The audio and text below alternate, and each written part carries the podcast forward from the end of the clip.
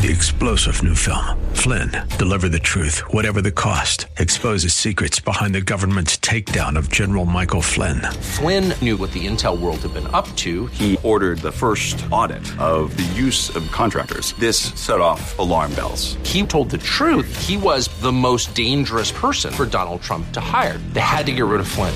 Flynn, deliver the truth, whatever the cost. Available now. Watch it today. Go to salemnow.com. Salemnow.com. Heresy as entertainment. This is Mission America with Linda Harvey.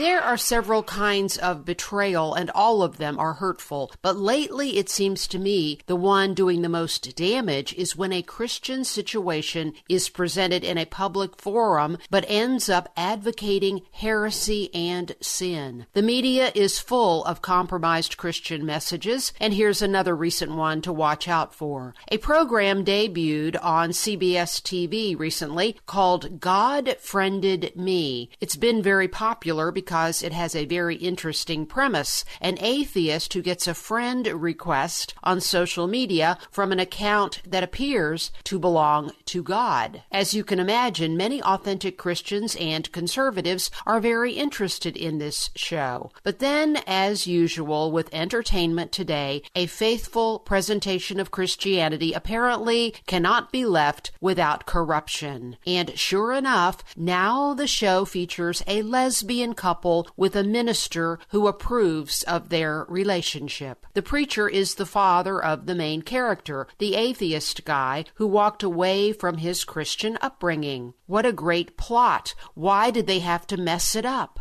What happens is that the preacher's daughter, who is the main character's sister, announces she has moved in with another woman, and her minister father responds that he's okay with whatever makes her happy. Some people leave his church because, as the minister describes it, they were not ready to receive a new message. But then other people come to the church who are apparently okay with all this. This is the same old spin on sexual sin. There's not a new message when people disbelieve the unchanging message of the Bible and cling instead to their immorality and then try to accuse those who are faithful of being unaccepting and hateful. No, when people do this or a story presents this situation, they are the ones filled with hostility. They're hostile toward God. And then they try to lie to to themselves and everyone else that what they are doing is positive, progressive, and ultimately good. Why then all the many, many verses throughout Scripture that condemn homosexual behavior as well as all sexual immorality, and that the only sexual relationship approved by God is a marriage between one man and one woman? It's amazing that very prominent voices in America have reduced the power of the gospel to someone who happens to have the name of Jesus, who does a few charitable good works, but otherwise is filled with falsehood and has no other character traits of our real living Savior.